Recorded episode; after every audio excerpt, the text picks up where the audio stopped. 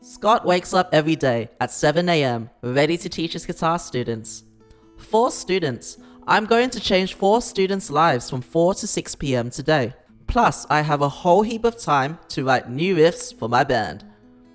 After his shower, his phone rings. It's the music school Scott works at.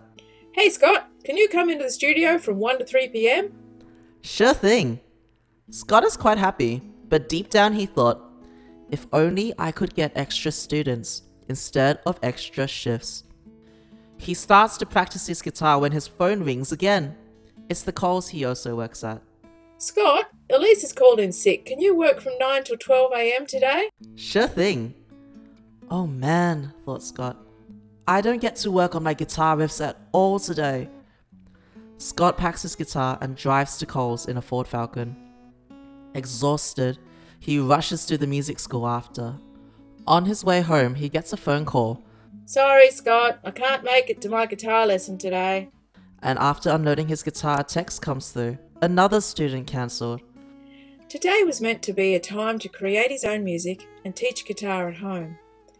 Instead, Scott only had two students to make music with today and no time for his own music. He felt worried about his future.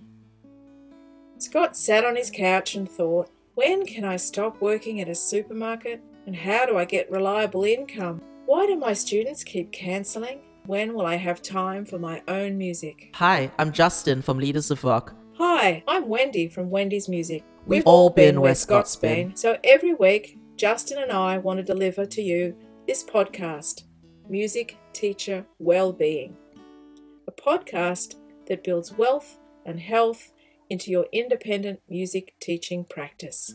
Let's, Let's get, get musical. musical.